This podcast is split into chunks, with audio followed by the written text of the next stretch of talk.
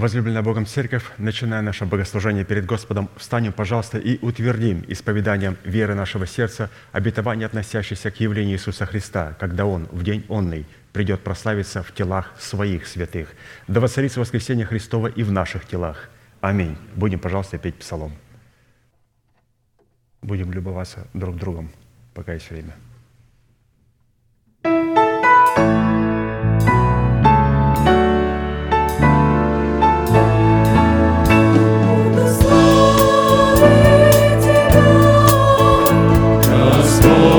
Господь между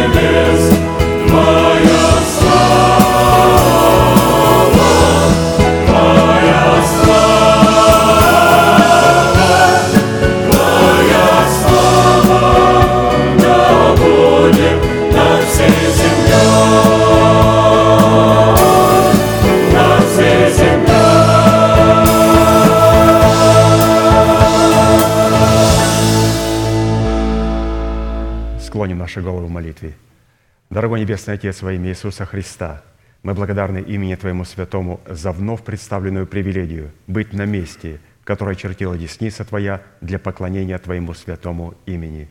И ныне позволь наследию Твоему во имя крови завета подняться на вершины для нас недосягаемые и сокрушить всякое бремя и запинающий нас грех. Да будут прокляты в этом служении все дела дьявола, болезни, нищета, преждевременная смерть, демоническая зависимость, всевозможные страхи, депрессии, разрушения, косность, невежество – все это да отступит от шатров святого народа Твоего. И ныне встань, Господи, на место покоя Твоего, Ты и ковчег могущества Твоего, и да облекутся святые Твои спасением Твоим, и да возрадуются пред лицом Твоим. Дай нам больше от Духа Твоего, пропитай нас Духом Твоим святым, позволь нам найти светлое лицо Твое. Мы благодарим Тебя, что это служение представлено апостолом Аркадием в Твои божественные руки, и мы молим Тебя, продолжай вести его рукою сильную и превознесенную, великий Бог, Отец и Дух Святой. Аминь. Будьте благословены, пожалуйста, садитесь.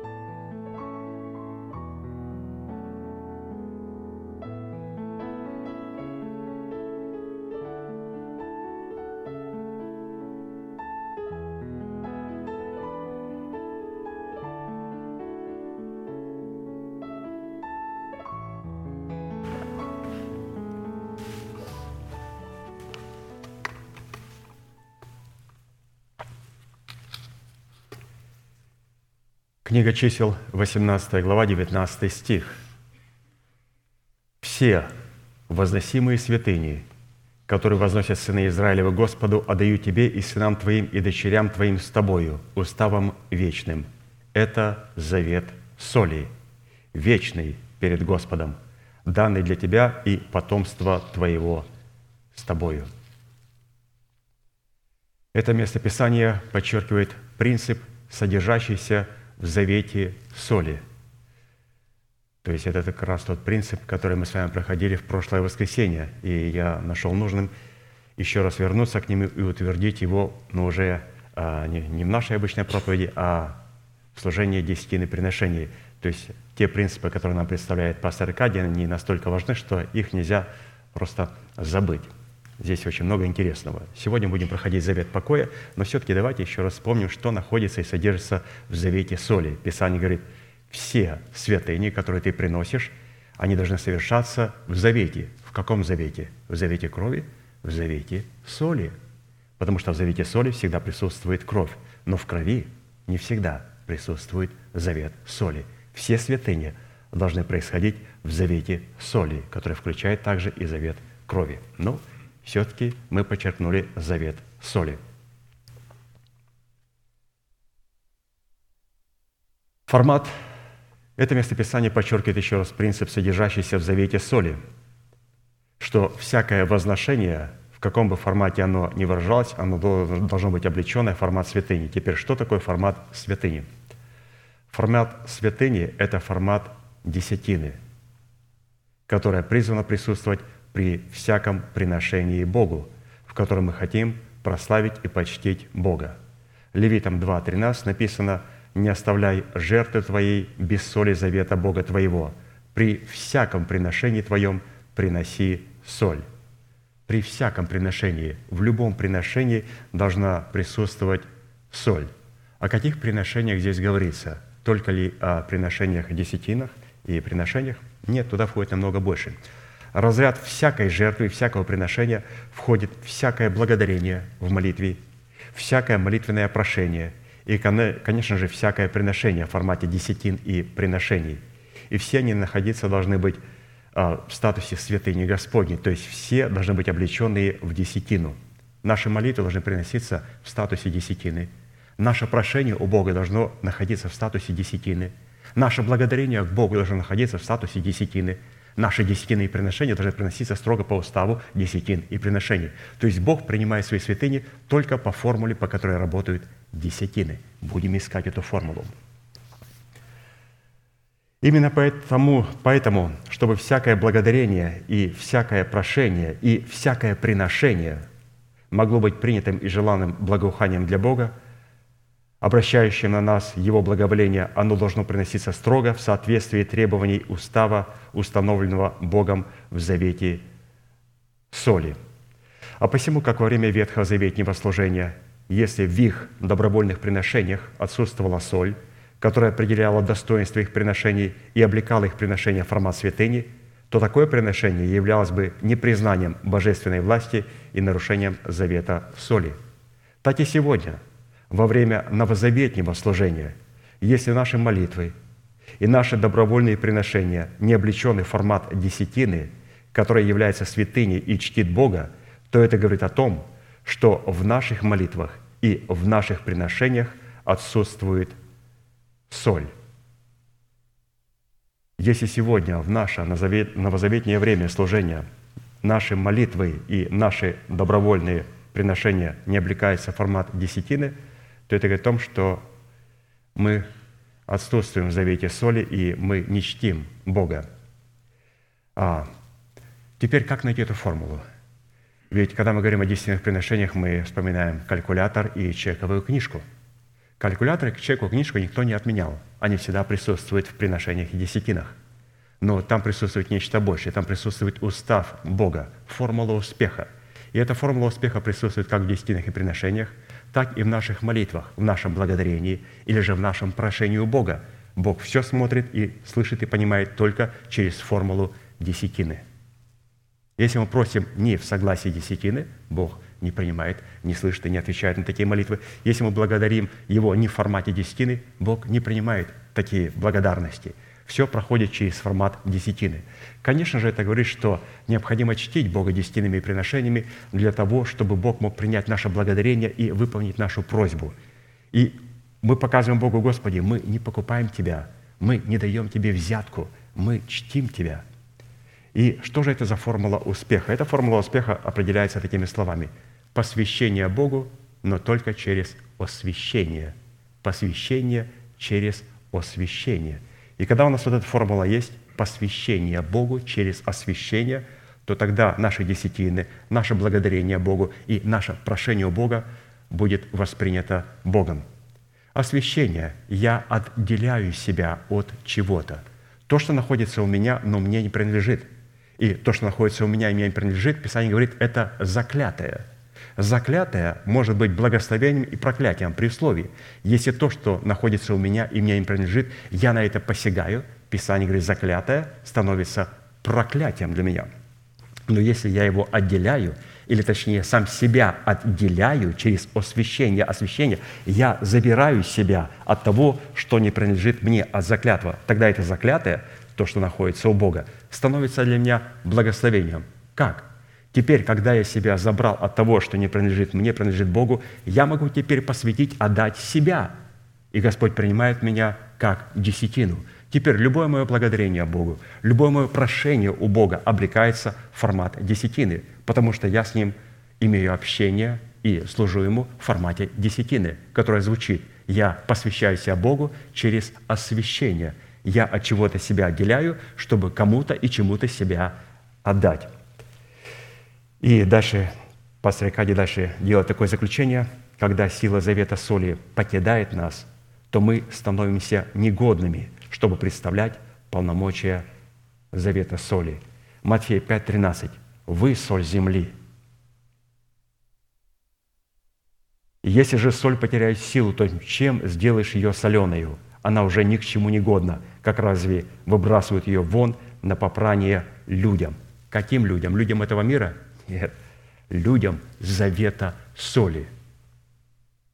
Людям завета соли. Мы попираем грязь, которая находится в этом мире, и мы попираем грязь, которая находится в церкви, белая грязь. Что такое белая грязь? Это соль, которая потеряла силу.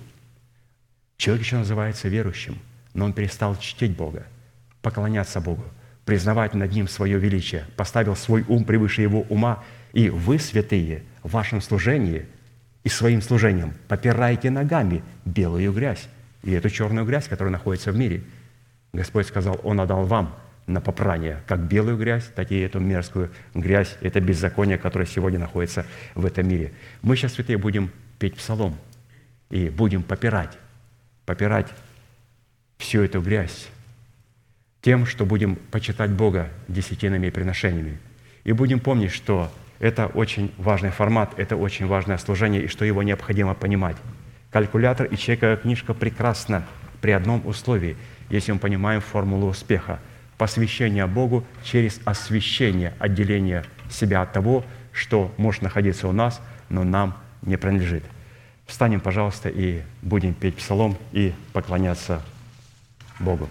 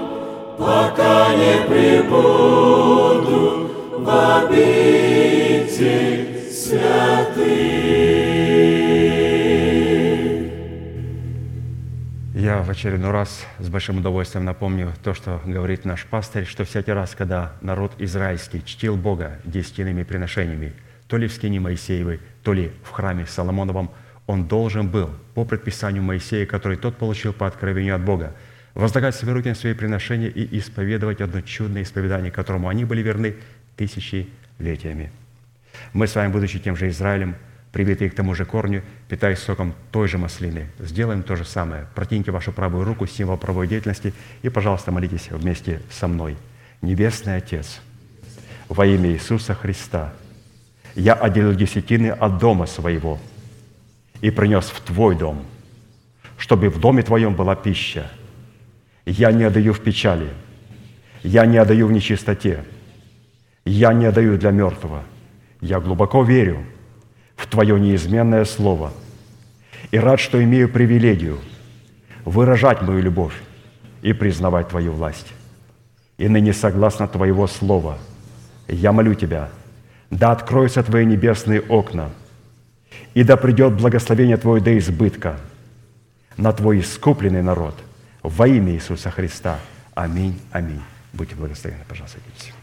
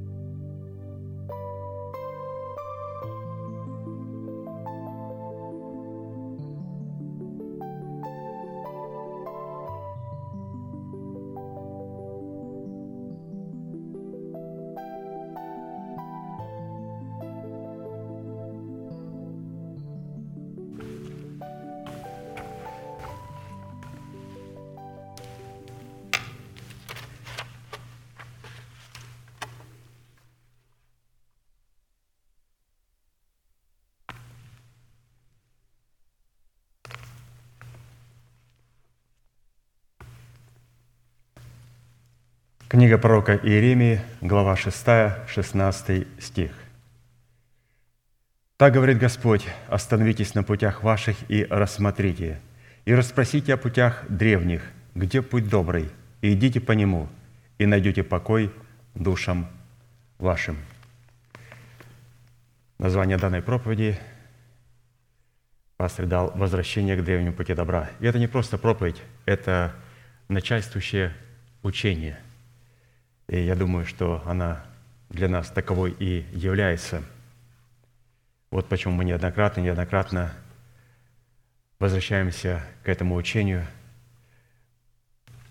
И нас не надо совершенно заставлять, чтобы возвращаться к этим истинам, потому что всякий раз, когда мы возвращаемся к этим истинам, мы открываем нечто новое. Вы знаете, пастор ни разу никого у нас в церкви, будет это лидер ячейки, проповедник, никогда не заставлял – вот, обращаться к этому учению. У нас всегда, когда вот соприкасались с этим учением, а, наши святые, они всегда делают это с большим удовольствием. Почему? Потому что всякий раз, когда мы соприкасаемся, для нас открываются новые вершины, потому что это откровение от Бога, которое нашло свое отображение в книге «Бытие» и закончилось в книге «Откровения» и, разумеется, во всех других книгах. Итак, возвращение к древнему пути добра – Возможность найти и возвратиться к древнему пути добра – это возможность войти в Царство Небесное тесными вратами. Тесные врата в Писании определяются начатками учения, а вернее начальствующим учением Иисуса Христа, пришедшего во плоти. Матфея 7, 13, 14 Иисус сказал, «Входите тесными вратами, потому что широки врата и пространен путь, ведущий в погибель, и многие идут ими» потому что тесные врата и узок путь, ведущие в жизнь, и немногие находят их. И как мы ранее отмечали, возвратиться к древнему пути добра или найти тесные врата в учении Иисуса Христа удается немногим.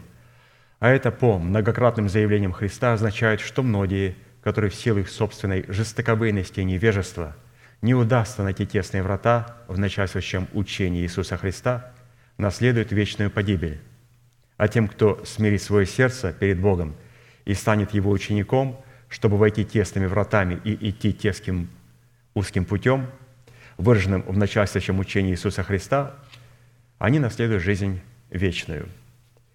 Итак, за основание исследования древнего пути добра мы это обратились к словам апостола Павла, который по милости и вдохновению Святого Духа удалось в кратких и метких определениях сформулируя содержание порядка, который присутствует в учении Христовом. И он записан Евреям 6 глава с 1 по 2 стих.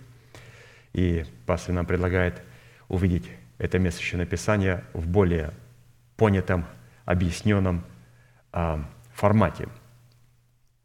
И вот оно будет как звучать. «Посему, окропив себя начальствующим учением Христа и облегшись в оружие света, содержащегося в господстве этого учения – устроим себя в Дом Божий, потому что невозможно дважды полагать основания обращению от мертвых дел и вере в Бога, учению о крещениях, о возложении рук, о воскресении мертвых и о суде вечном. Вот такое пространное объяснение стиха, о котором Павел коротко написал. «Посему, оставив начатки учения Христова, поспешим к совершенству». И так как церковь была переполнена душевными людьми, то они поняли, что начатки – это что-то незначительное, это то, что не нужно, и оставить – это значит убрать, отложить, как нечто ненужное, и поспешить к какому-то непонятному совершенству. А на самом деле, оказывается, оставить – это оставить у себя, положить в основание и начинать строить на этом основании, и начинать кропить себя этими истинами для того, чтобы иметь право приближаться к Богу. Вот что значит оставить начатки. В определенном формате, насколько это позволил нам Бог и мера нашей меры, веры, мы уже рассмотрели учение о крещениях, которое выражается в крещении водой, Духом Святым и огнем. А посему в порядке последовательности, представленной Духом Святым через апостола Павла, обратимся к следующему учению. Это учение о возложении рук – которая содержит в себе три восходящие степени завета с Богом. Это завет крови, завет соли и завет покоя. Если коротко дать им определение, то это будет звучать следующим образом. Завет крови в крещении водою призван нас освящать и давать Богу возможность записать наше новое имя в книге жизни. В то время как, во-вторых, завет соли, но уже в крещении Святым Духом, призван разрушить силу греха и таким образом давать нам возможность светить Бога в телах наших и в душах наших, которые суть Божьи. И в-третьих, завет покоя, но уже в крещении огнем, призван вводить нас в покой Божий, выраженный в субботе вечного дня, в котором у нас появляется способность демонстрировать плоды явленной нами святости в телах наших и в душах наших. И три завета – это не говорит, что у нас есть три альтернативы, и мы можем выбрать либо один, либо два, либо три. Писание предлагает это все как один завет. Но почему их три? Потому что нам необходимо возрасти. Мы не рождаемся духовными. Вначале душевное, потом духовное. И раз вначале душевное, Господь нам дал вот а, в одном завете три функции. Один завет, но три функции завета крови, завета соли и завета покоя. И в первой функции он говорит, в завете крови я записываю вас в книгу жизни.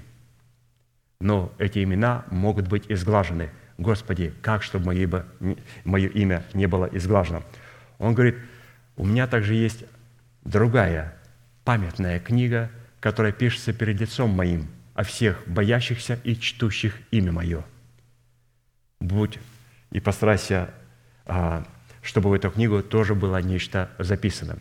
Поэтому книга жизни – это книга дел Иисуса Христа. Он умер, Он делал, сделал дело искупления, кровью своей омыл нас, и мы были оправданы воскресением Христа. Книга жизни, куда записывается вначале наше имя, это книга дел Иисуса Христа, не моих дел. Памятная книга – это дела, совершенные мною и вами в Иисусе Христе. И когда Бог будет определять человека на вечность и определять его достоинство вечности, перед ним будет открыта книга жизни, дел Иисуса Христа и памятная книга, книга наших дел. Книга жизни Иисуса Христа, которую мы получаем в завете крови, куда записано наше имя, оно дает нам право входить в небеса. А памятная книга дел, совершенных нами в Иисусе Христе по завету соли и покоя – дает нам право, насколько близко мы будем с Богом. Будем ли мы Иерусалимом, в котором будет пребывать Бог, или же будем мы ходить во свете Иерусалима. Все это будет зависеть от памятной книги, куда записываются наши дела. Итак, один завет в трех функциях – завет крови, завет соли, завет покоя, и он находится в учении о возложении рук – а посему учение о возложении рук – это учение о заключении единого завета между Богом и человеком. Сам по себе акт, выраженный в возложении рук – это правовой и юридический аспект, в котором человек образно, собственноручно подписывает соглашение с Богом, в котором он сознательно и добровольно обязуется служить Богу доброй совестью.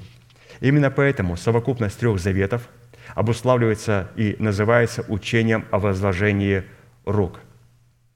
Левитам 1.4 «И возложит руку свою на голову жертвы, и приобретет он благоволение в очищении грехов его».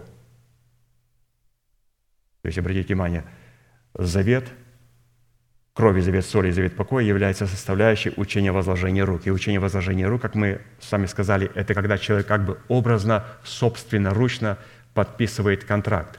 То есть как сегодня, например, а, в административных органах, когда мы приходим, нас просят что-то подписать. И люди берут и подписывают чернилами. У Бога все подписывается кровью Сына Господа Иисуса Христа. Но как это подписывается сегодня с нами – может быть, мне где-то надо подписать, чтобы меня записали в книгу жизни. Где этот бланк? Этот бланк находится в сердце. И эта подпись происходит нашими устами. Когда человека крестят, они говорят, веруешь ли ты, что Иисус Христос есть Сын Божий? Он говорит, верую. Вот это слово «верую» – это есть его подпись. Верую.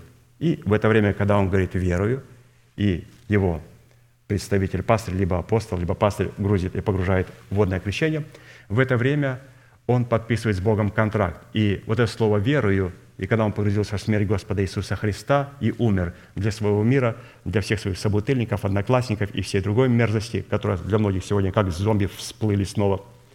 И когда они воскресают, то в это время, в это время имя человека записывается в книгу жизни – ну и потом, как мы слышали, пастор говорит, что есть завет соли завет покоя, когда у нас открываются новые странички, чистенькие, которые можно легко заляпать, и туда записывается каждая наша мысль, каждое наше действие, каждый наш мотив. Туда все записывается, записывается, записывается, записывается, листается, записывается. И потом э, приходит на мысль, что такое, надо вернуться на страничку номер 7. Меня мучает это событие. Люди подходят и говорят, вы знаете, не знаю, это грех или не грех, но меня это мучает.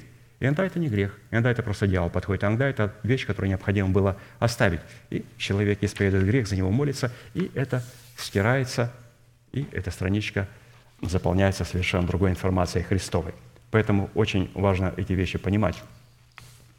Давайте посмотрим, где это совершается учение возложения рук в формате исповедания – то есть учение возложения рук в совокупности трех заветов – это исповедание веры сердца в то, что Иисус есть Господь и что Бог воскресил Его для нашего оправдания. Римлянам 10, 9, 10. «Ибо если устами твоими будешь исповедовать Иисуса Господом», то есть исповедовать устами – это вот это есть образное подписание контракта с Богом, это образное возложение своей руки на жертву. «Если устами твоими будешь исповедовать Иисуса Господом и сердцем твоим веровать, что Бог воскресил Его из мертвых, то спасешься» потому что сердцем верует к праведности, а устами исповедует к спасению. То есть не, недостаточно просто, чтобы веровать а, сердцем, необходимо также исповедовать. Очень важно, святые. Сердцем верует к праведности, а устами к спасению. Человек не получит спасения, если он не скажет своей жизни «верую». Верую.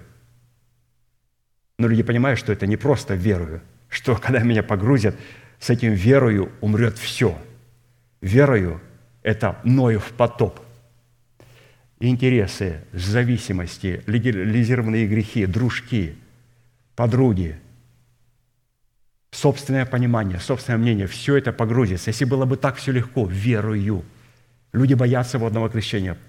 И правильно делают, потому что они знают, что это не просто вера. За этим верою очень много сопряжено – и когда человек с легкостью подходит, а когда будет водное крещение? Я говорю, что сопряжено с водным крещением? Ну, завет с Богом. Я говорю, Ноев потоп.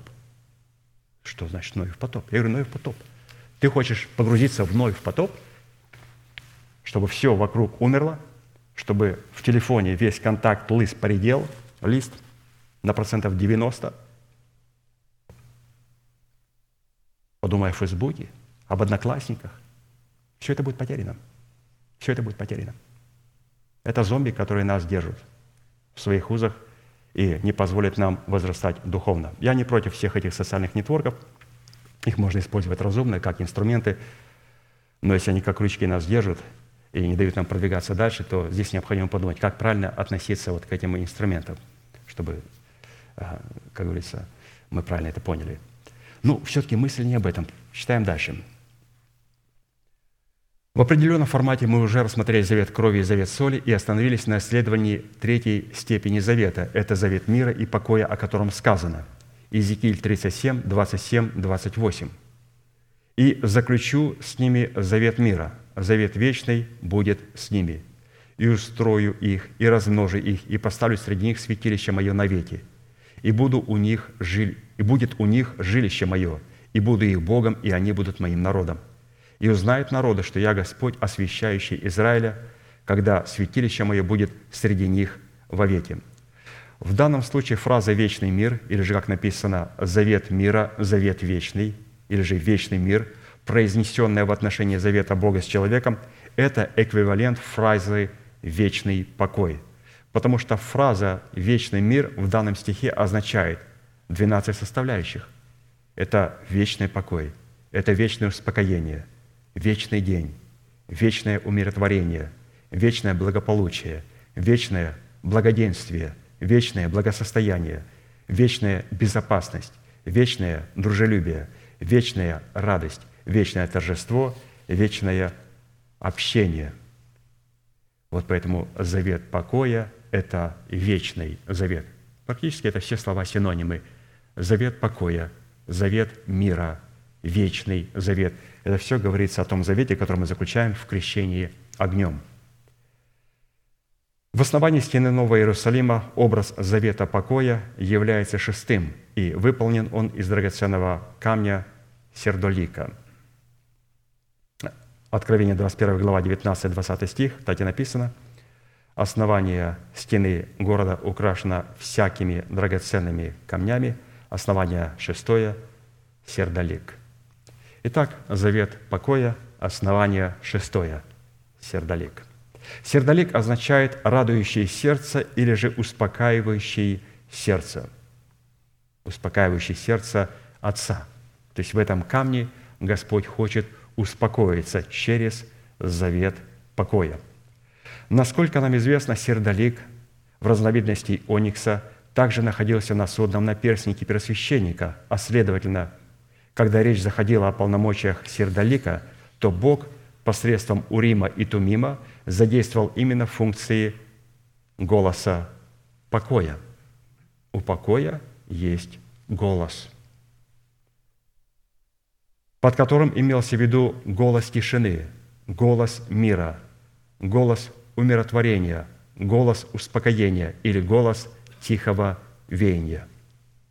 Именно таким голосом тихого веяния Бог заговорил с пророком Ильей, когда он, ища Бога, оказался в пещере горы Божьей Харива. То есть, вот, пожалуйста, как красиво написано, что, оказывается, камень Сердолики находился не только в основании Иерусалима, а он также находился на груди первосвященника, где находился Урим и Тумим.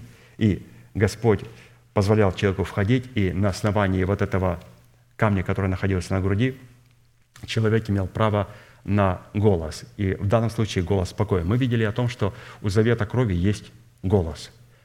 У завета соли есть голос. У завета покоя есть голос. В чем определяется завет крови?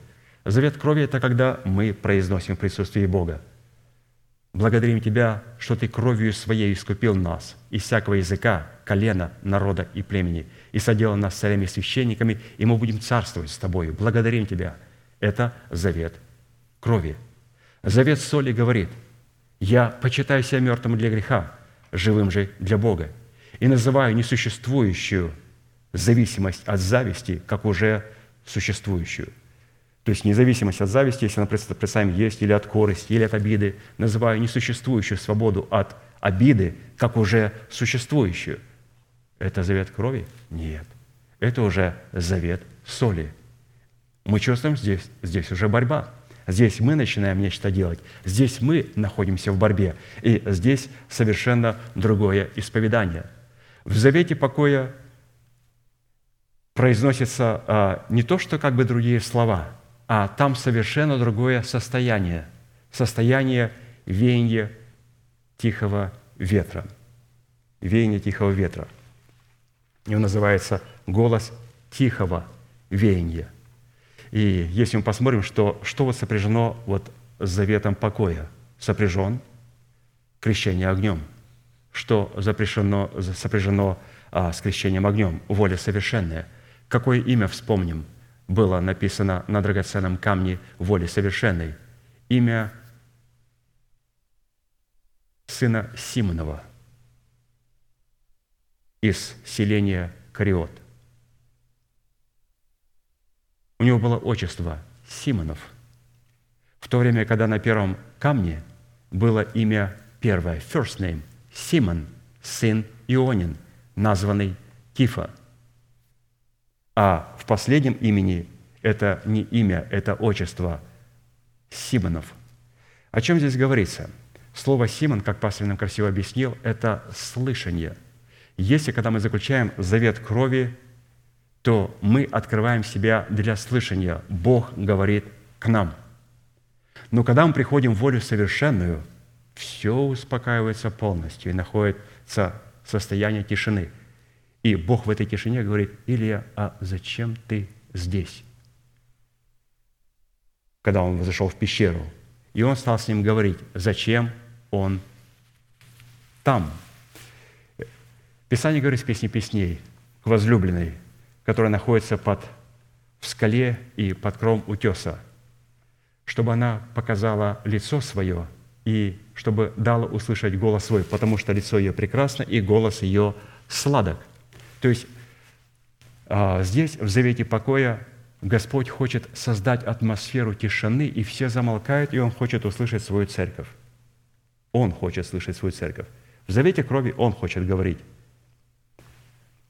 В завете покоя Он успокаивается и хочет нас слышать. И как раз вот это имя Иуда Симонов, вот эта фамилия Симон, не фамилия, а отчество Симонов. То есть здесь отец показывает Симонов. Там Симон, first name, имя. Мы слушаем Бога в статусе учеников. Но приходит время, когда все успокаивается, и Господь говорит, Иуда, слово Иуда, Симонов, исцеление Кариот. Иуда – это хвала Бога, Симонов, который хочет сильно слышать Бог. И все замолкает на небесах и вокруг – чтобы человек мог, то есть с этой позиции воли Божьей совершенной, в состоянии вот этой тишины, завета покоя провозглашать. То есть насколько Бог прислушивается к человеку, Он создает сильнейший покой и тишину, чтобы слышать и видеть прекрасное лицо человека. Мы видим в том, что не только сладкий голос, а с этим сладким голосом также есть и прекрасное лицо. Прекрасное лицо и сладкий голос только у человека, который находится в скале в смерти Господа Иисуса Христа и находится под покровом утеса – признает порядок Божий в церкви. Давайте вспомним, какое было имя апостола, которое было написано на этом шестом основании. Это был апостол Варфоломей. Матфея 10, 2, 3. «Двенадцать же апостолов имена суть сии. Первый Симон, называемый Петром, второй Андрей, брат его, третий Иаков Завидеев, четвертый Иоанн, брат его, пятый Филипп, шестой Варфоломей». Имя Варфоломей, которое здесь отмечено Святым Духом через Евангелиста Матфея, означает «сын Фоломеев», то есть Бар Фоломей. По-еврейски Бар – это Бар – это сын, сын Фоломеев. То есть практически это отчество. То есть можно, например, не называть а, по отчеству, например, у меня отчество Алексеевич, то мне могут сказать Даниил, или могут сказать, передайте Алексеевичу. Вот примерно вот так и здесь. Варфоломей, сын Фоломея. То есть у нас а, существует патроним. Мы не говорим сын Алексея. У нас патроним, мы говорим Алексеевич, то есть в, родительском, в, родитель, в, родитель, в родительном падеже. И это патроним, то есть когда давались имена человеку, которые имели отношение к какому-то имени, какой-то профессии, или же просто а, какая-то а, вот такое, у человека была дурная привычка – Э, вот согласно этой привычке а, человеку давали иногда фамилии. И иногда эти фамилии звучали очень смешно и для уха очень неблагозвучные. Поэтому иногда некоторые фамилии надо менять, потому что наша фамилия – это патроним. Она давалась согласно какого-то имени, согласно какой-то профессии или согласно какой-то привязанности или же а, каких-то вещей, каких-то пороков – Поэтому в Иисусе Христе мы, конечно же, Христовы. И если наша фамилия звучит неблагозвучно, то мы должны понимать, что умерли для дома своего отца. Если это была кличка, в которой вот раньше так давали, и вот так назвали его, такой кличкой, а теперь фамилию этот человек несет. Можно поменять ее, поменять на какую-то красивую библейскую фамилию. Это будет нормально. Это будет нормально. В Иисусе Христе это можно сделать.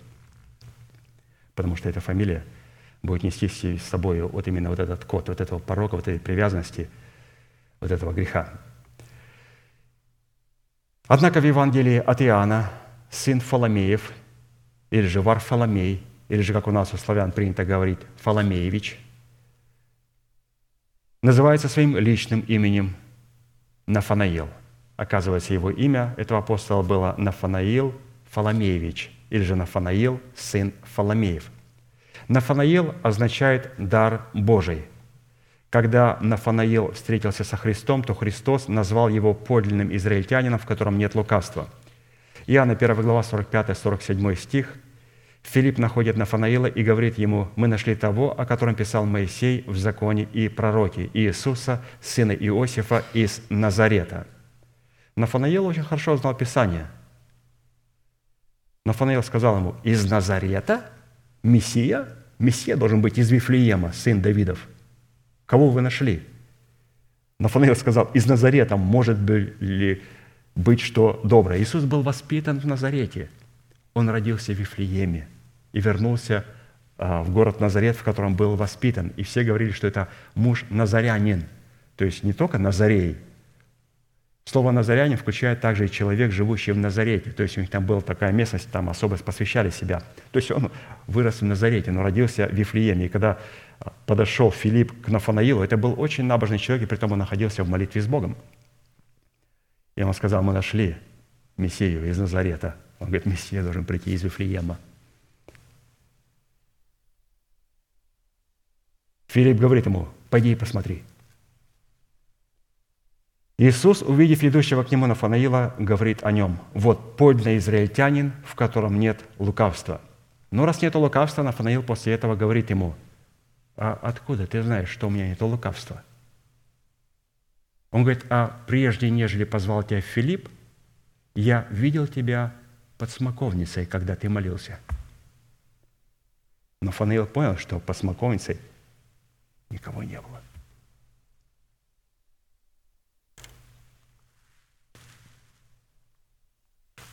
Там был только Яхве. И он один из первых апостолов сказал, ты Мессия, ты царь иудейский.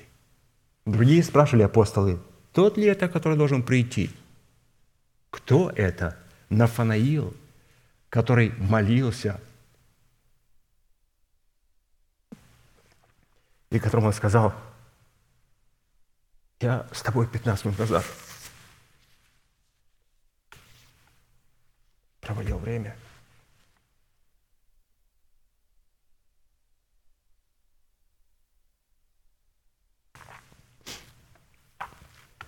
Итак, третье имя, данное Христом Нафанаилу, сыну Фаломея, означает «подлинный израильтянин, в котором нет лукавства».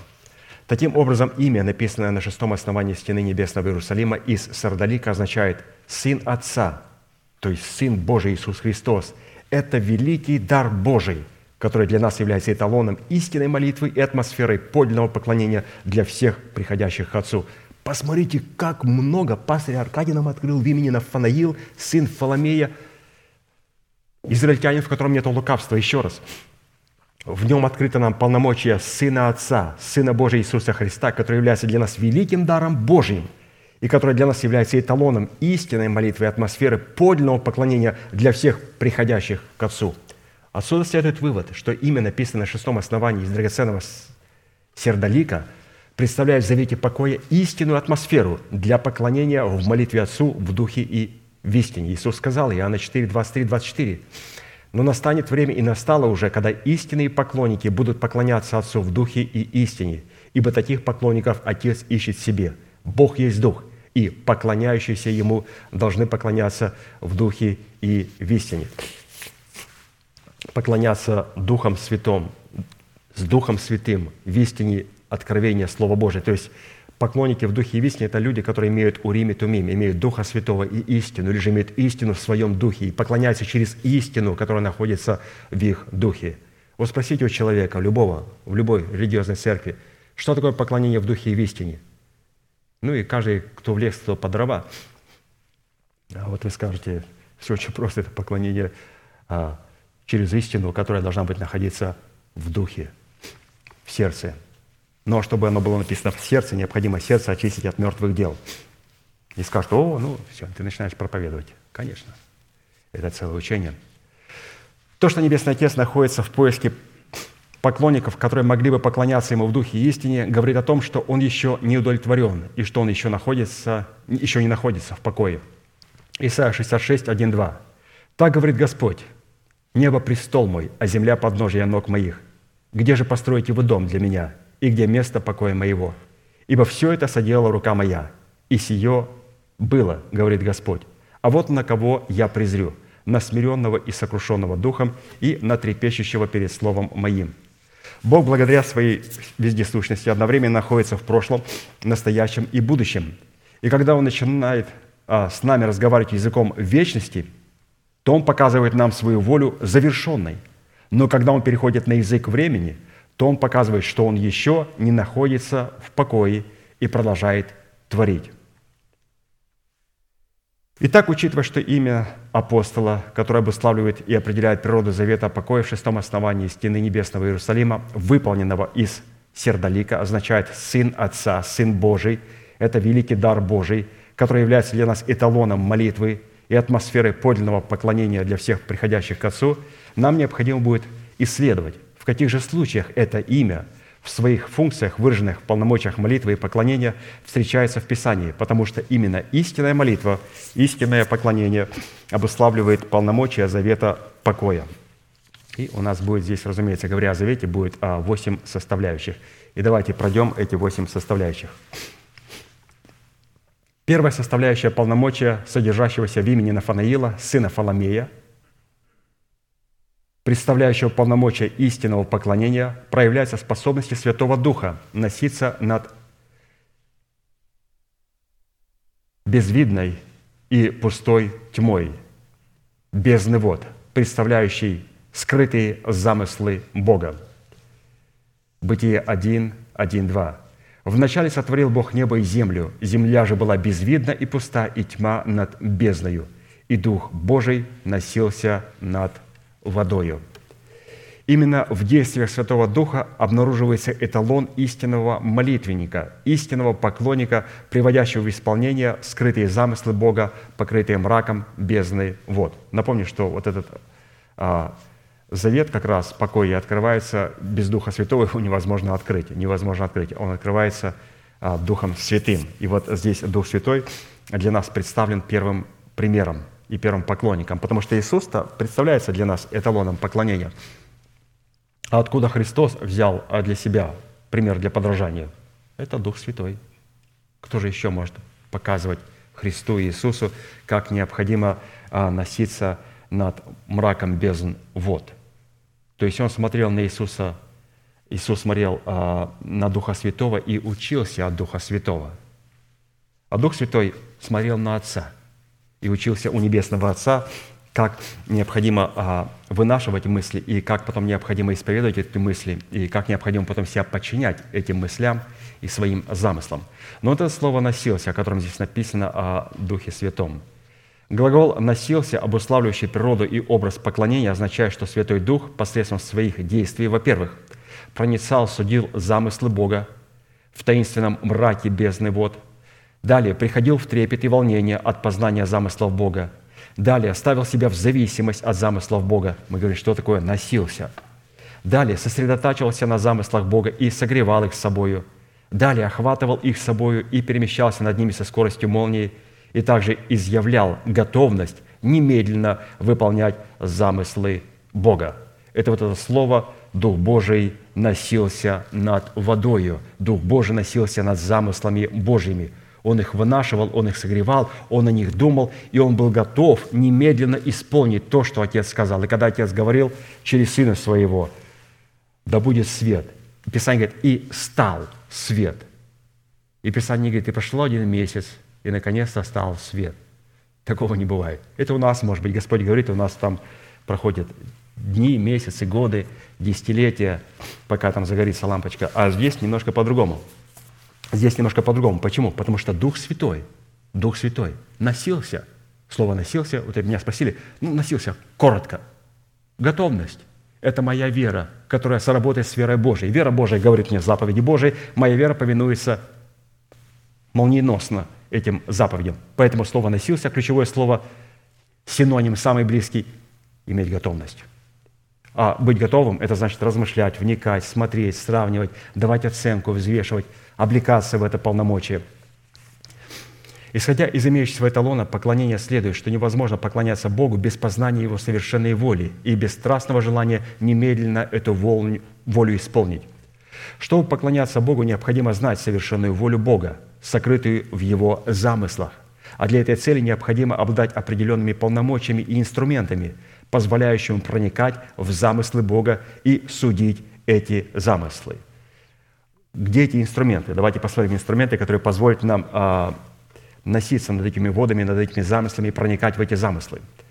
1 Коринфянам 2 глава с 9 по 16 стих. Как написано, Не видел того глаз, не слышало ухо, и не приходило то на сердце человеку, что приготовил Бог любящим его. А нам Бог открыл это Духом Своим, ибо Дух все проницает и глубины Божии.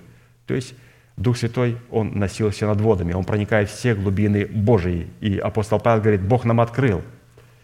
Ибо кто из человеков знает, что в человеке, кроме Духа человеческого, живущего в нем? Так и Божьего никто не знает, кроме Духа Божьего. Но мы приняли не Духа мира сего, а Духа от Бога, дабы знать дарованное нам от Бога. Что и возвещаем не от человеческой мудрости изученными словами, но изученными от Духа Святаго, соображая духовное с духовным, соображая Духа Святого с духовным Словом Божьим. Душевный человек не принимает того, что от Духа, потому что он почитает это безумием и не может разуметь, потому что о сем надобно судить духовно, то есть соединять духовное с, с духовным. Слово Божие и Дух Святой, урим и тумим. Но духовный судит о всем, потому что у него есть урим и тумим, а о нем судить никто не может. Ибо кто познал ум Господень, чтобы мог судить его – а мы имеем ум Христов, то есть мы имеем Урим и Тумим, Слово Божие и Дух Святой. Однако, чтобы проникать в замыслы Бога и судить их силой ума Христова, необходимо находиться в порядке, который присутствует в иерархической субординации Отца, Сына и Святого Духа. И давайте вкратце вспомним этот порядок. Во-первых, Бог Отец – это архитектор всякого создания и всякого порядка, в котором призвано пребывать всякое создание видимого и невидимого – в то время как Божий Сын – это инженер всякого порядка и создания, а Бог Святой Дух – это работник, производящий всякое создание и всякий порядок, в котором призвано пребывать это создание, строго в соответствии с теми планами и чертежами, архитектором которых является Бог Отец и инженером которых является Бог Сын. То есть Дух Святой – это работник, это прораб, который работает с тем, что ему дал архитектор – и с теми кодами, которые передал ему инженер Иисус Христос. Это была такая интересная а, первая составляющая, где Дух Святой показал нам, как надо быть воином молитвы. Христос учился от Духа Святого, Дух Святой учился у архитектора, у Отца. То есть, посмотрите, как нас вся Троица хочет чему-то научить. Хорошо. Вторая составляющая – полномочия, содержащиеся в имени Нафанаил, сына Фоломея, представляющего полномочия истинного поклонения, проявляется в жертвоприношении – обращающим на человека благоволение Бога. Бытие 4, 3, 5. Спустя несколько времени Каин принес от плодов земли дар Господу, и Авель также принес от первородных стада своего и от тука их. И презрел Господь на Авеля и на дар его, а на Каина и на дар его не презрел. Каин сильно огорчился, и поникло лицо его. Неоднократно сталкиваясь с этим местным писанием, мы обращали наше внимание на тот фактор, что Бог вначале смотрит на сердце человека и только затем уже на его жертву. И если сердце человека не соответствует требованиям, присущим поклонникам Бога, то какой бы правильная наша жертва не казалась нам, она будет оскверняться нашим сердцем. Наше сердце должно быть приготовлено, чтобы исповедовать Слово Божие, как приготавливали жертвенник – Исход 29, 36, 37. «И помажь жертвенник для освящения его. Семь дней очищай жертвенник, то есть сердце. Семь дней, то есть очищай свое сердце в истине слова, которое предлагает тебе церковь, полнота, наполняющая все во всем. Семь дней очищай жертвенник и освети его, и будет жертвенник святыня великая». Теперь все прикасающееся к жертвеннику осветится. Все то, что теперь человек начинает исповедовать, обладая жертвенником, который освящен для Бога в течение семи дней – оно будет освященное, оно будет святое. Сердце человека – это средоточие и место мотивов человека, его целей и его устремлений. Сердце, не очищено от мертвых дел, будет использовать правильные слова, но для достижения своих целей, которые не соответствуют целям Божьим. Сердце, не очищенное от мертвых дел, будет использовать правильные слова – Потому что слов-то нету, надо открыть Библию, мы их не знаем, и мы начинаем читать Господь. А, «Славьте Господа, ибо Он благ, ибо вовек милость Его, да скажет ныне дом Израилев, ибо вовек милость Его». Никакого толка нету. Я сейчас читаю, и у меня сердце не очищено от мертвых дел. Все слова, которые я говорю, я оскверняю свое исповедание, как это делал Каин. И он обиделся. Как? Есть, оказывается, молитвы, которые Бог не принимает – есть приношения, которые Бог не принимает? Есть. Такая жертва и такая молитва является колдовством. Именно такую жертву приносил не только Каин, но и пророк Валаам. Они использовали правильную жертву и правильные слова для достижения богопротивных целей. Именно поэтому Бог не презрел на Каина и на дар его, и также на Валаама и на дар его. Истинное поклонение может происходить только на уровне чистого и посвященного Богу сердца, во Святом Духе и со Святым Духом. А посему, если сердце человека не просвящено и не очищено Богом от твертых дел, а затем не посвящено и не поставлено в зависимость от Бога, то это означает, что данный человек в очах Бога не отвечает требованиям поклонников, которых он ищет. Третья составляющая полномочия, содержащаяся в имени Нафанаила, сына Фаломея, представляющего полномочия истинного поклонника. Оно проявляется в хождении с Богом в раю во время прохлады дня. Бытие 3, 8, 10. «И услышал голос Господа Бога, ходящего в раю во время прохлады дня. И скрылся Адам и жена его от лица Господа Бога между деревьями рая. И возвал Господь к Адаму и сказал, где ты?» Он сказал, «Голос твой я услышал в раю и убоялся, потому что я наг» и скрылся. Атмосфера, в которой призвано протекать поклонение Богу, проявляется хождении с Богом. То есть мы видим о том, что Адам не мог ходить с Богом. Господь ходил в Едеме в прохладе один. И он спросил, Адам, где ты? Ты должен в этой прохладе ходить со мною. Ты должен общаться со мною. И он не нашел того человека, который бы мог ходить с Богом в прохладе дня, в благодати Божьей. Не нашел этого человека. Ну, давайте найдем все-таки этого человека в Писании, который ходил перед Богом. Есть такой человек. Бытие 5, 22, 24. «И ходил Енох пред Богом по рождению Мафусала. Триста лет, и родил сынов и дочерей. Всех же дней Еноха было 365 лет, и ходил Енох пред Богом, и не стало его, потому что Бог взял его». Обратим наше внимание на то обстоятельство, что Енох получил возможность ходить перед Богом или же стать поклонником Бога только после того, как родил Мафусала. Мафусал – еврейское Мутушалах, ну, если евреи слушают, наверное, разумеется, я произнес это э, не совсем правильно. Ну, примерно так у нас написано – обозначает прогоняющий смерть. Из этого образа следует, что истинное поклонение – это результат плода нашего духа, выраженный в плоде святости, которая представлена в силе соли. То есть прогоняющий смерть – это плод нашего духа, который выражается в плоде святости или же в праведности – через которую может воцариться благодать, которую мы получили даром в завете крови, но через праведность она получает корону, и воцаряется благодать в нас через праведность. То есть в этом случае слово «мафусал», «мафусал». Только после того, как сила соли в формате святости уничтожила в сердце Еноха силу унаследованного греха, он мог принять семя Царства Небесного, содержащегося в достоинстве своего имени Енох. Оказывается, без Мафусала, которого он родил, он не смог открыть потенциал, который находился в его имени Енох. Мы с вами, святые, тоже, если мы взяли обетование восхищения, то для того, чтобы это обетование могло быть нашим, Енох открыл свой потенциал, свое имени только после того, когда родил Мафусала. Поэтому говорить о том, что «Ей гряди Господи Иисусе Христе», восхищение, а откровение о преддверии нашей надежды, обетования. Говорят, мы не слышали даже о нем. Ну, Мафусал, Мафусал, ну, секретов нет, ну, Мафусал. Чтобы открыть потенциал Еноха, посвященного, который был восхищен, надо получить откровение Мафусале. О каком Мафусале люди говорят? О чем вы говорите? Мы не понимаем. Мы думаем, мы будем восхищены. Ну как? Енох открыл свое имя только после того, когда родил Мафусала. Что значит имя Енох? Енох означает «посвященный Богу» через освящение. Отсюда следует, чтобы выполнить свое предназначение, которое мы получаем в новом имени, в крови завета, необходимо выполнить требования, которые содержатся в завете соли, потому что Мафусала нету в завете крови.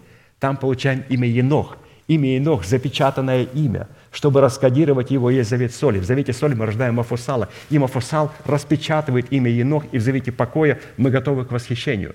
Все то, что мы получаем в завете крови, когда рождаемся свыше, все оно запечатанное. В завете соли мы начинаем раскрывать и распечатывать. Мафусал распечатывает посвящение Еноха, то есть тот потенциал, который находился в имени Енох. И только затем, уже будучи соленым или освященным, мы можем посвящать себя Богу, чтобы ходить перед Богом и поклоняться Ему в соответствии требований, содержащихся в завете покоя. Обратим наше внимание еще на одно обстоятельство, связанное с именем Мафусал, так как это имя фигурирует также и в родословной проклятого Каина. Енох, который ходил перед Богом, происходил из рода Сифа, который дан был Богом Еве вместо убитого Каином Авеля. То есть за место Авеля Господь дал Сифа, и вот от Сифа произошел по этой линии Енох. Но там другая родословная, которая убила Каина. Каина. И в этой родословной Каина тоже был свой Мафусал. Давайте посмотрим, что это за Мафусал странный. Что это за обетование, которое они берут, но как-то странно они его берут. Заместо того, чтобы прогонять смерть, они навлекают на себя смерть. Давайте прочитаем. Пастор очень интересно объясняет это дело – Родословная Каина – это родословие, представляющее образ ложного поклонения, в котором всякая плоть извратила путь свой перед Богом, за которое Бог впоследствии послал воды потопа и уничтожил не только род Каина, но и тех сынов Божьих, которые оставили истинное поклонение и приняли образ поклонения Каина. Первое, что сделал Каин, когда Бог согнал его от лица земли, он скрылся от лица Божия и поселился в земле Нот. Земля Нот означает «земля изгнания». И там, в земле изгнания, он родил своего первенца и назвал его по имени Енох, посвящение. А затем построил город и назвал этот город также по имени своего сына Енох, посвящение, то есть начал зарабатывать себе на спасение. А уже Енох, который был рожден Каином, в своем третьем роде родил Мафусала. Однако имя Мафусала, который происходил от Каина, на иврите означает уже не Матушалах, прогоняющий смерть, а мета, мету шаэль, просящий смерти и носитель смерти. Посмотрите, одно обетование. Одни этим обетованием прогоняют смерть, другие, взяв это обетование, навлекают на себя смерть и суды Божии. Просто необходимо, святые нам вот в этом а, священном писании, вот в этом принципе, я бы для себя, что ты для себя понял? Я говорю, слушайте, я должен обратить, какой родословно я принадлежу – какой родословно я принадлежу. И там был Енох и Мафусал, и здесь есть Енох и Мафусал. Только там Енох седьмой от Адама, а здесь первый от Адама. То есть мы должны это понимать, что Енох может быть только седьмой от Адама, а у них он сразу первый от Адама. То есть это когда человек начинает пользовать принципы, которые в завете соли, в завете крови. И все эти принципы, которые находятся в завете крови, начинают путать их завету, заветом соли – когда мы берем принципы, которые есть в завете соли, и начинаем их творить в завете крови, мы начинаем зарабатывать себе спасение. Я буду поститься, буду молиться, буду служить, буду рассказывать стихи, буду проповедовать. Что-то, можешь что-то делать, чтобы спастись. Этого не надо делать. На этом этаже все только благодарят Христа за Его дело. Говорят о крови. Завет соли находится на втором этаже. Этим нельзя заниматься. Человек поднимается на второй этаж и говорит, что я ничего делать не буду. Господь все сделал. Говорит, о, то-то-то-то. Иди на первый этаж. Что то на первом этаже? Там завет крови, там говорят, что сделал Христос. А когда ты поднимаешься на второй этаж, завет соли, здесь все работают. Поэтому вот лопата, начинаем копать и искать основание, на котором написано и стоит печать «Святыня Господня». «Познал Господь своих и отступит от неправды всякий, исповедующий имя Господне». Надо докопаться этого основания. Вот такая интересная пространная третья составляющая. Четвертая составляющая полномочия, содержащаяся в имени Нафанаила, сына Фоломея – представляющего полномочия истинного поклонения, проявляется в выходе из ковчега спасения на обновленную землю. Бытие 8, 1, 21. «И вспомнил Бог о Ное и о всех зверях, и о всех бывших с ним в ковчеге. И навел Бог ветер на землю, и воды остановились. И сказал Бог Ною, «Выйди из ковчега ты и жена твоя, и сыновья твои, и жены сынов твоих с тобою, и вышел Ной, и сыновья его, и жена его, и жены сыновей его с ним. Все звери, и все гады, и все птицы, все движущиеся по земле, по родам своим, вышли из ковчега. И устроил Ной жертвенник Господу, и взял из всякого скота чистого, из всяких всех птиц чистых, и принес во всесожжение на жертвенники, и обонял Господь приятное благоухание». На иврите значение глагола вспомнил, как здесь написано, и вспомнил Бог о Ное. Вот этот глагол «вспомнил» означает сохранять в памяти сердца, признавать за святыню, явить свое успокоение в обилии богатства и вести в сферу своего благосостояния. А посему сразу фраза «и вспомнил Бог о Ное и всех бывших с ним в ковчеге» означает «спасешься ты и весь дом твой». И вспомнил Бог о Ное и о всех бывших с ним. Спасешься ты и весь дом твой. Вы скажете, я чуть не понял. Это вот это обетование – спасешься ты, весь твой дом будет дано только тем святым, которые находятся в завете покоя. Совершенно верно. Это обетование только для людей, которые находятся в завете покоя, когда они пришли через завет ссоры в завет покоя. Люди, которые находятся в завете крови, они не могут взять и сохранить этого обетования. Люди, которые поднялись на высоту и потом упали и были спасены, как головня из огня, это обетование для них совершенно не работает. Пастор красиво написал – обетование «спасешься ты весь твой дом» работает только для людей, которые находятся в завете покоя. Что сделать, чтобы Господь находился и поместил меня в завет покоя? Он должен успокоиться. А чтобы он успокоился, сейчас пастор напишет, что необходимо сделать. Оказывается, необходимо произвести великий суд над народами, над домом моего отца, над моими собственными желаниями. Все, когда это пройдет, воды суда пройдут надо мной, только тогда Господь скажешь, а ну-ка, выходи ты и весь твой дом в воскресенье Христова. Посмотрите, как высоко понята планка для обетования. Спасешься ты и весь твой дом. Ни о каком автоматическом спасении никогда не шла никакая речь. Читаем дальше. До тех пор, пока Ной и все бывшие с ним в ковчеге не вышли из ковчега на обновленную землю, они не могли войти в покой Бога, хотя Бог ранее заключил с ними завет покоя, на основании которого Он обязался вывести их в свой покой – и причиной, почему, находясь в ковчеге спасения, они не могли успокоиться от всех дел своих, заключается в том, что Бог еще не успокоился от дел своих. Но когда Бог посетил союз сынов Божьих с дочерями человеческими своим Божьим потопом и совершил над ними свое возмездие, вот только тогда Бог успокоился от своих дел. Когда Он осудил этот мир, только тогда Господь успокоился от своих дел. А когда Бог успокоился от дел своих – он вспомнил только тогда свой завет, который он ранее заключил с Ноем и с домашними его, и вывел его из ковчега на обновленную землю, которая является прототипом нашего тела, а также нового неба и новой земли, на которых мы пожнем результаты субботы, в которой успокоился Бог. А посему истинная составляющая поклонения состоит в том, чтобы, с одной стороны, принять участие с Богом в осуждении честивых, как это делал Ной – а с другой – сохранить слово терпения, связанное с нашим будущим участием и разделением с Богом Его воскресения. Евреям 1.7 «Веру иной, получив откровение о том, что еще не было видимо, благоговея приготовил ковчег для спасения дома своего». Очень интересно. «Спасешься ты и весь твой дом». Когда? Он приготовил ковчег для спасения своего дома. Ею, этой верой, осудил он весь мир, и после этого только сделался наследником праведности по вере.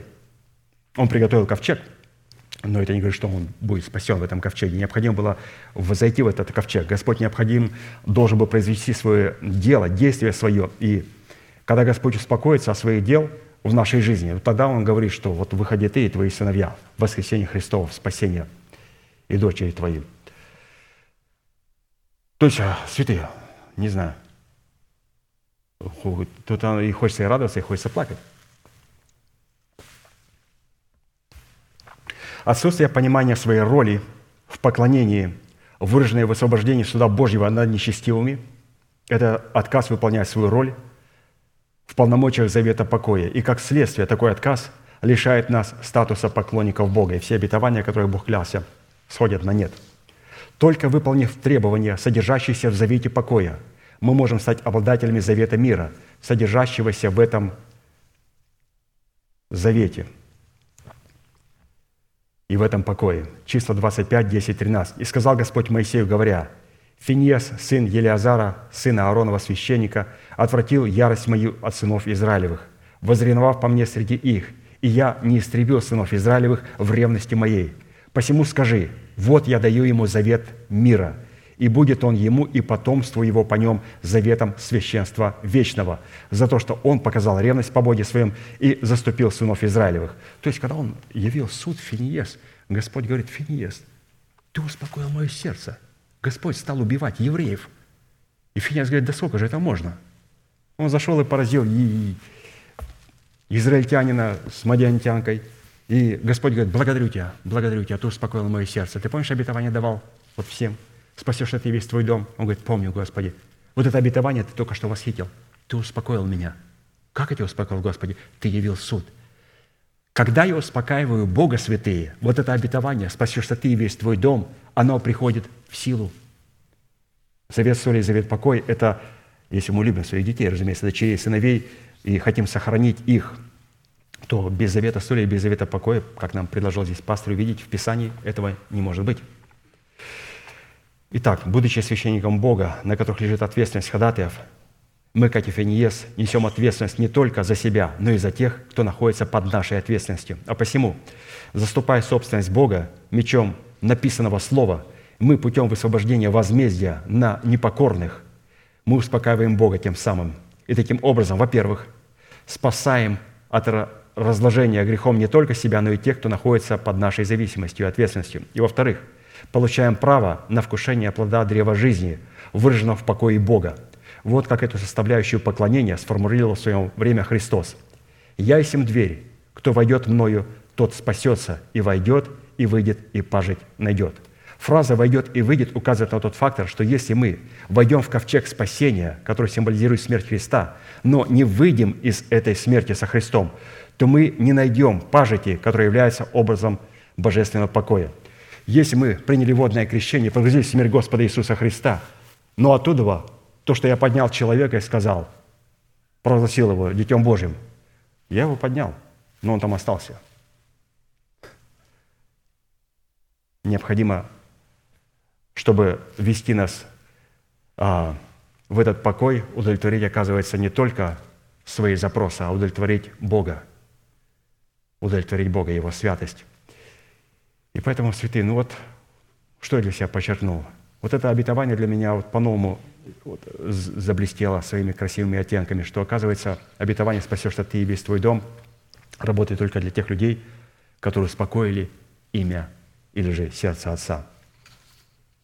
Пятая составляющая полномочия, содержащегося в имени Нафанаил, сына Фоломеева, представляющая полномочия истинного поклонения, проявляется в нашей принадлежности к вере Авраама. Бытие 22, 1, 3. «И было после сих происшествий Бог искушал Авраама и сказал ему, «Авраам, он сказал, вот я. Бог сказал, возьми сына твоего, единственного твоего, которого ты любишь, Исаака, и пойди в землю Мария, и там принеси его во всесожжение на одной из гор, о которой я скажу тебе». Авраам встал рано утром. Посмотрите, какая молниеносная. Он не стал ждать, может быть, помолиться, может быть, вопросить кого-то, может быть, это не Господь. Авраам встал рано утром, оседлал осла своего, взял с собой двоих из отроков своих и Исаака, сына своего, наколол дров для всесожжения – и, встав, пошел на место, о котором сказал ему Бог.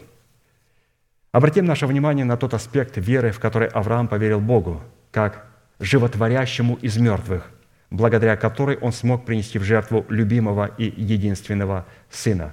Почему? Потому что он верил, что Господь воскресит его из мертвых.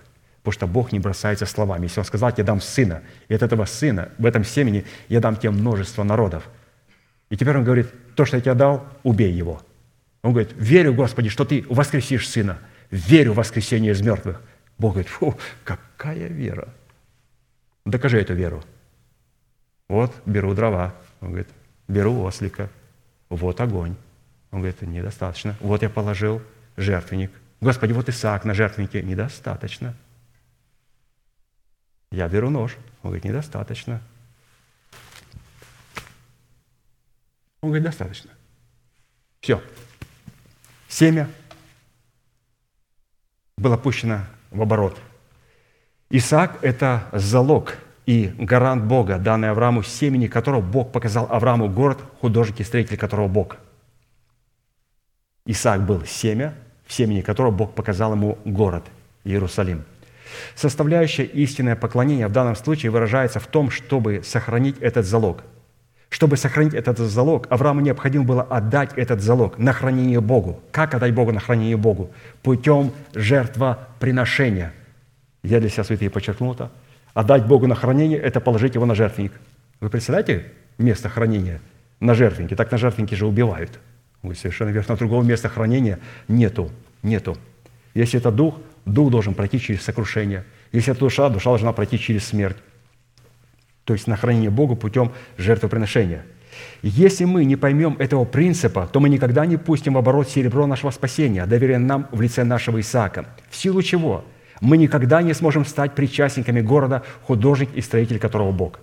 А данный принцип в поклонении заключается в том, что если мы не потеряем в Боге свой залог, он никогда не воскреснет – ведь Исаак для Авраама на самом деле не являлся городом, художник и строитель которого Бог, а был всего лишь семенем, зернышком этого города, которое Авраам, чтобы увидеть этот город, должен был посеять сына своего Исаака в смерти Господа Иисуса Христа. Именно этот принцип поклонения является одной из фундаментальных составляющих, без задействия которой мы никогда не увидим Царство Небесного. 1 Коринфянам 15, 36, 38. «Безрассудный, то, что ты сеешь, не оживет, если не умрет. И когда ты сеешь, то сеешь не тело будущее, не Иерусалим, а голое зерно, сеешь Исаака. Какое случится, пшеничное или другое, но Бог дает ему тело, какое хочет, и каждому семени свое тело. То есть что мы для себя могли взять а, в этом положении, святые? Это в том, что Господь хочет сохранить наше спасение, хочет сохранить свой залог, свое обетование. Где?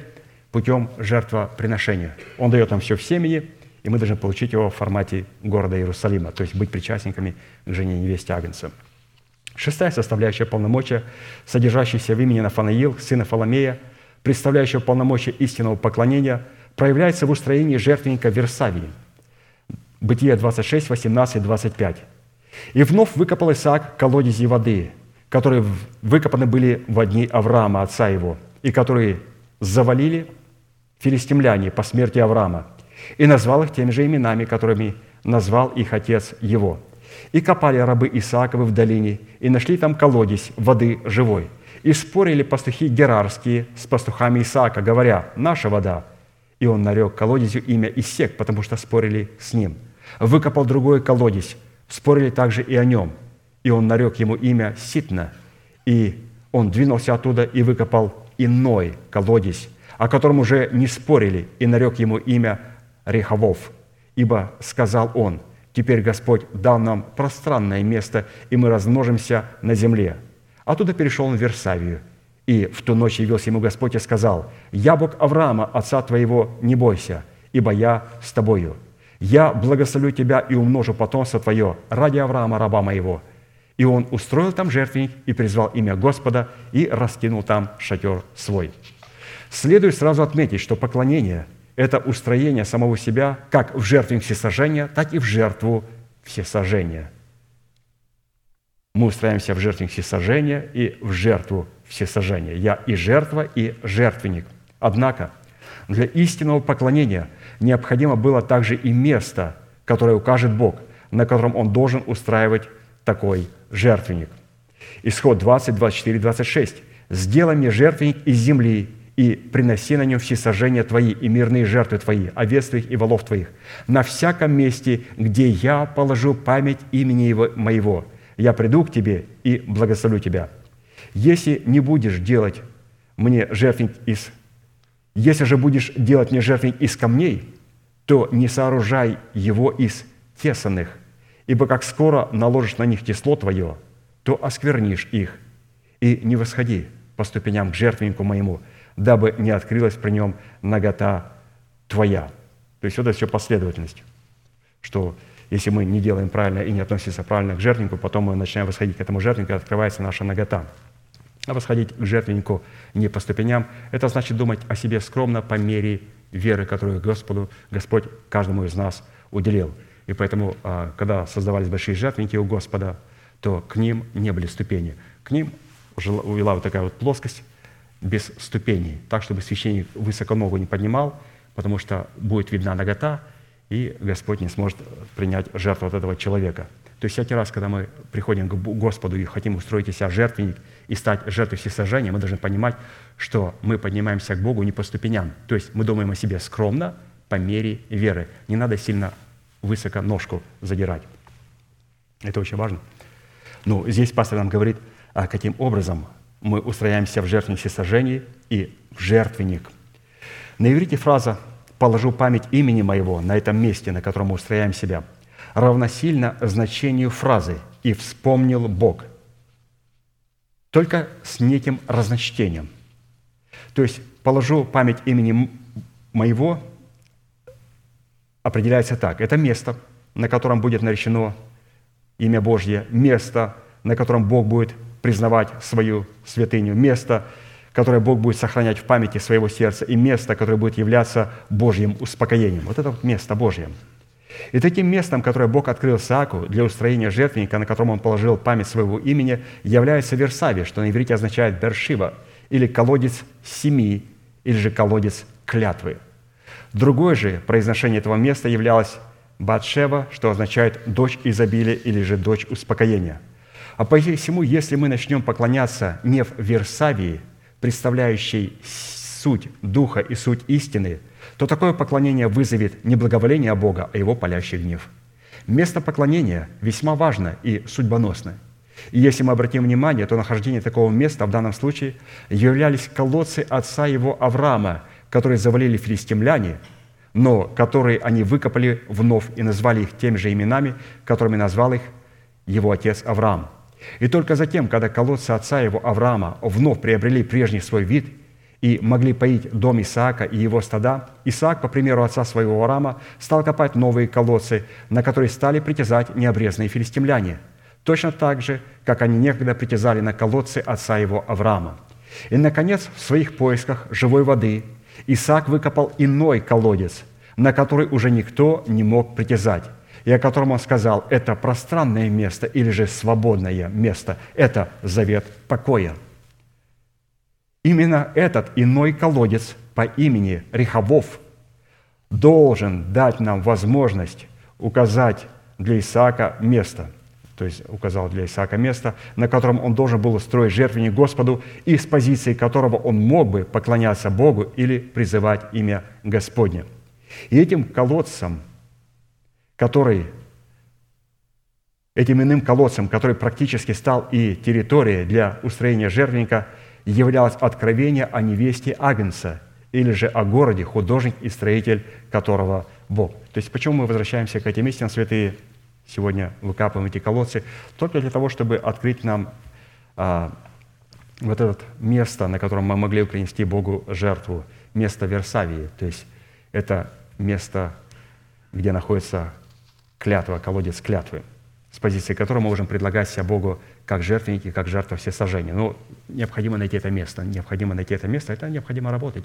Все то, что было закопано, вот раскапать это истину. Вот для чего мы все это проходим? Для чего пастор попросил, чтобы это мы все делали? Только для того, чтобы а, мы нашли то место, на котором Господь бы мог а, дать нам откровение о своем обетовании – Седьмое составляющее полномочия, содержащееся в имени Нафанаила, сына Фоломея, представляющее полномочия истинного поклонника, проявляется в устроении жертвенника в Вифиле. Бытие 35, 1, 5. Бог сказал Иакову, «Встань, поди Вифиль, и живи там, и устрой там жертвенник Богу, явившемуся тебя, когда ты бежал от лица Исава, брата твоего». И сказал Иаков дому своему и всем бывшим с ним, «Бросьте богов ваших, находящихся у вас, и очиститесь, и перемените одежды ваши, встанем и пойдем в Вифиль. Там устрою я жертвенник Богу, который услышал меня в день бедствия моего и был со мной в пути, которым я ходил. И отдали Иакову всех богов чужих, бывших в руках их, и серги, то есть оккультные такие вещи были, бывшие в ушах у них, и закопал их Иаков под дубом, который близ Сихема. То есть это были все оккультные вещи. Они говорят о том, что кольцо нельзя носить или серьга как украшение. В Новостоке не носили украшения, там на них были определенные символы. Это у нас сегодня делают художники как украшение, а там в Новостоке не делали как украшение. В каждом украшении был символ божок. Поэтому они все это отдали Якову, и он все это закопал – И после этого Писание говорит, «И был ужас Божий на окрестных городах, и не преследовали сынов Иаковлевых». То есть он осветился, и сразу вокруг него образовался ужас Божий. Люди боялись его. «И пришел Иаков в Луз, что в земле ханаанской, то есть Вифиль, сам и все люди, бывшие с ним, и устроил там жертвенник и назвал это место Эль-Вифиль, ибо тут явился ему Бог, когда он бежал от лица брата своего, и сказал ему Бог, имя твое будет Иаков. Отныне ты не будешь называться Иаковом, но будет имя тебе Израиль. И нарек ему имя Израиль, и сказал ему Бог, «Я Бог всемогущий, плодись и умножайся, народ и множество народов будет от тебя, и цари произойдут из чресел твоих. Землю, которую я дал Аврааму и Исааку, я даю тебе и потомству твоему по тебе дам землю сию». И вошел от него Бог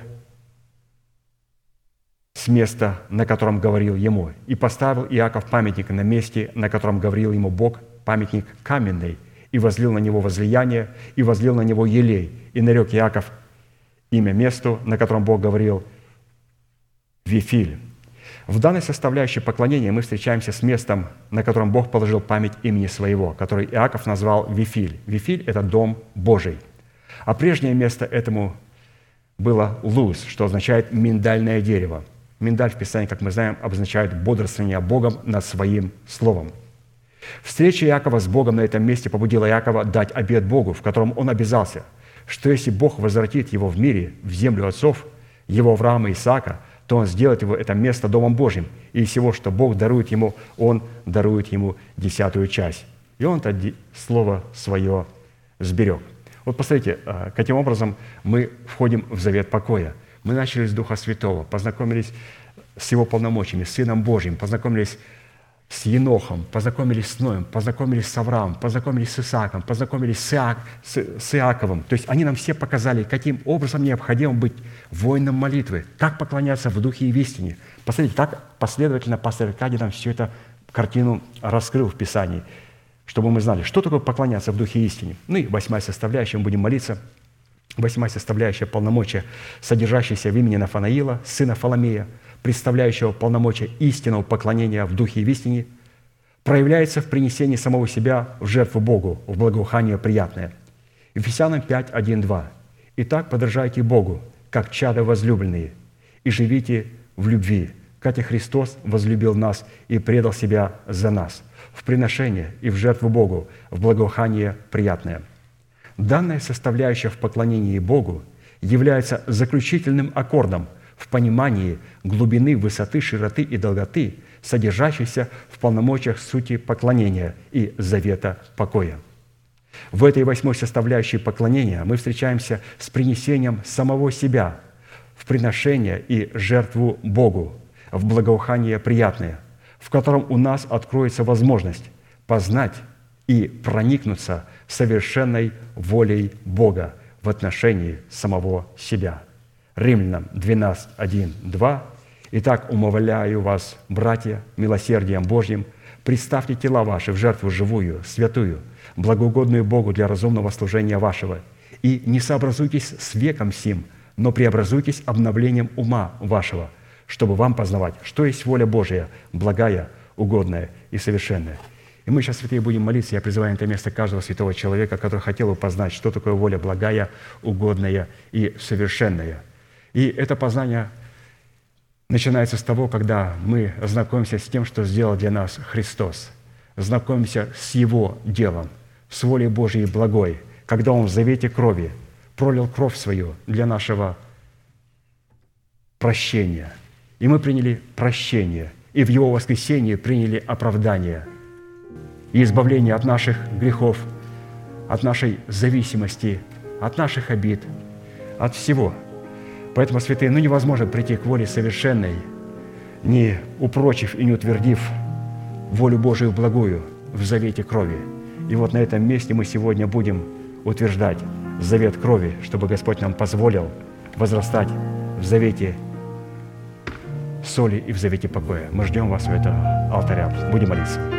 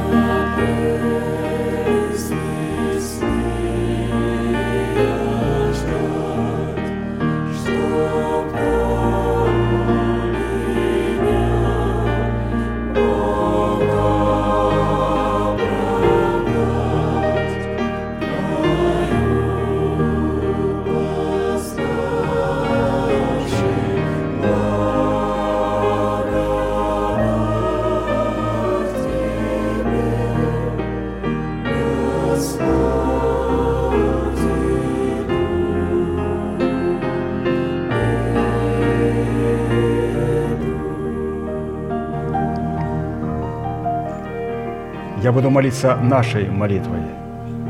И прошу вас глубоко верить, что Бог за нас, Он не против нас. Он возлюбил нас своей вечной любовью. Он даровал нам дело своего искупления. Он встал между нами и нашими врагами, чтобы защитить нас и поднять нас до своего уровня.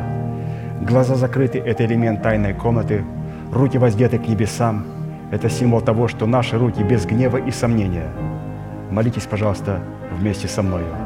Небесный Отец, во имя Иисуса Христа, я прихожу к Тебе, и на этом святом месте, в собрании святого народа Твоего, я раскрываю мое сердце, чтобы Ты мог увидеть мою боль, мою рану, мое страдание, нанесенное грехом и похотью, которые я ненавижу и от которых я отрекаюсь.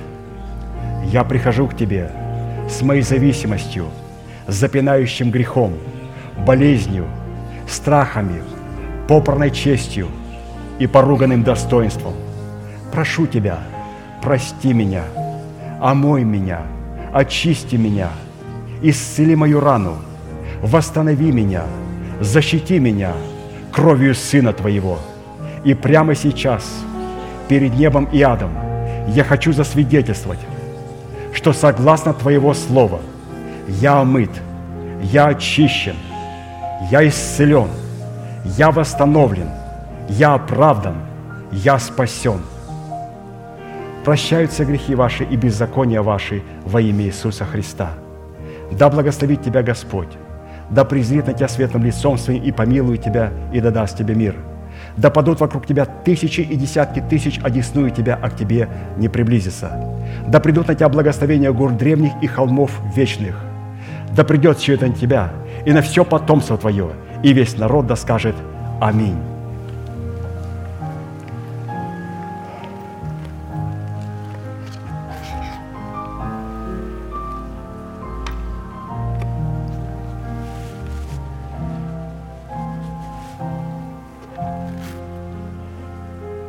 Все эти драгоценности, о которых мы сегодня с вами читали, они доступны на нашем веб-сайте на самой главной страничке.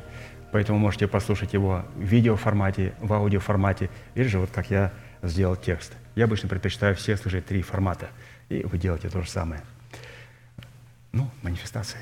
Могущему же соблюсти нас от падения и поставить пред славою Своею непорочными в радости, единому, премудрому Богу, Спасителю нашему, через Иисуса Христа, Господа нашего, слава и величие, сила и власть, прежде всех веков, ныне и во все веки. Аминь. Служение наше закончено. Следующее собрание будет во вторник на этом же месте в 7 часов вечера. Будьте благословены в вашем пути и в жилищах ваших. Ну и как наш пастырь обычно говорит, приветствуйте друг друга. До встречи.